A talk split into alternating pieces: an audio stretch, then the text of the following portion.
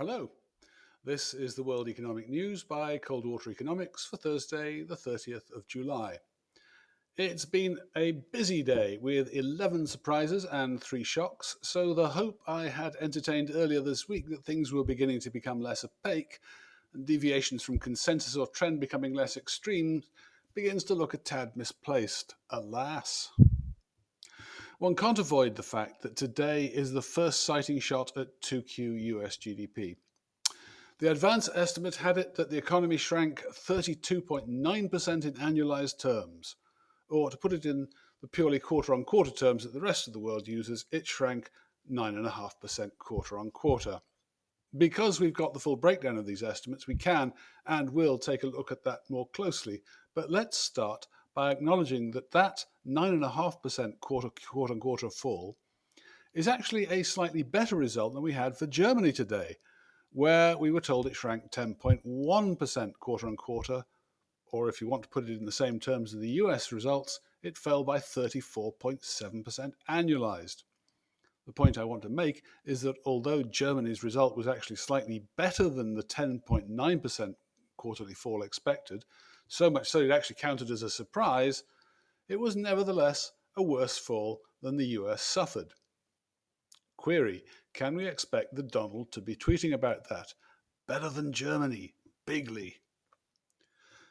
The main contours of the US results are largely as you'd expect. Personal consumption down 34.6% as locked out services dropped 43.5%, while goods fell only 11.3%, with durables down only a fractional 1.4%.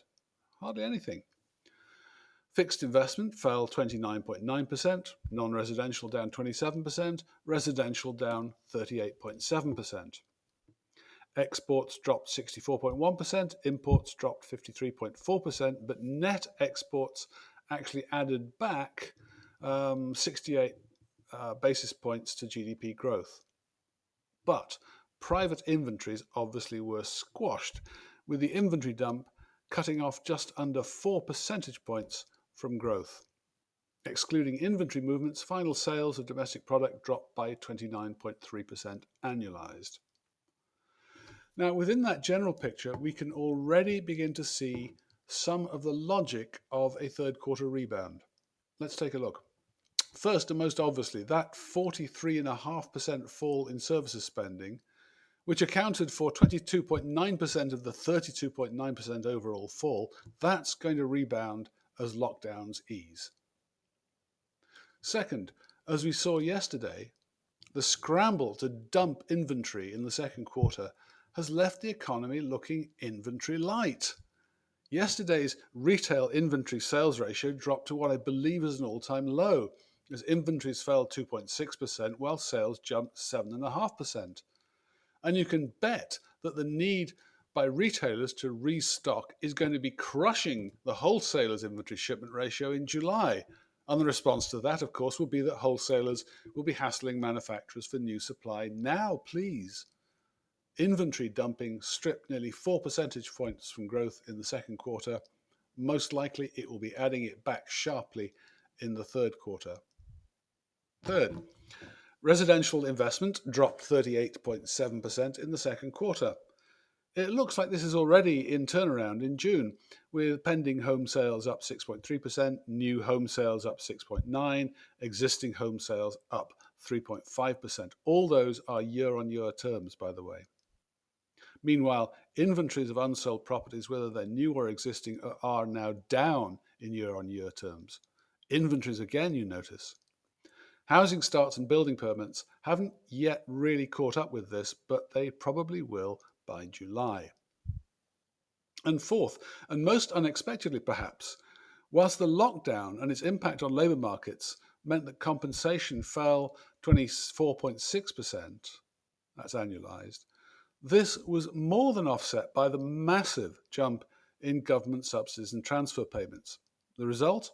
Personal disposable income didn't fall, it jumped by 42.1% annualized. Now, sure, that's not going to happen again, but the dollar amount of personal savings in the second quarter was effectively triple that that it was in the first quarter. So even if we get some of those government subsidies and transfer payments fizzling out, there's some consumer firepower stored up if consumers choose to use it. Does all this guarantee a full rebound or that much sought after V shaped recovery? Well, in the long term, no, of course not. But it does look like we should expect a very solid rebound in the third quarter at least. And talking of rebounds, did you notice what happened in Singapore's third quarter manufacturing expectations? No, of course you didn't, because no one outside Singapore looks at this stuff. Still, it's a marginal producer, so the diffusion indexes and the expectations are interesting. The diffusion index jumped 49 points to minus 7, with actually positive results for precision engineering, electronics, and general manufacturing. Transport engineering and biomeds are still negative, though. Once again, the point is that Singapore is the marginal supplier in most of the things that it does. So when times are looking better to them, you can imagine that there is some um, demand, un- uh, unseen demand so far, beginning to be seen uh, by those manufacturers. Right, that's it for today. Thank you for listening. And if you got something out of it, and I hope you did, please feel free to spread the word about the bulletin. Um, if you could recommend it to your colleagues, that will be very helpful. If you'd like to know more about cold water economics, please feel free to contact me, Michael Taylor, on mjtcoldwater at fastmail.com.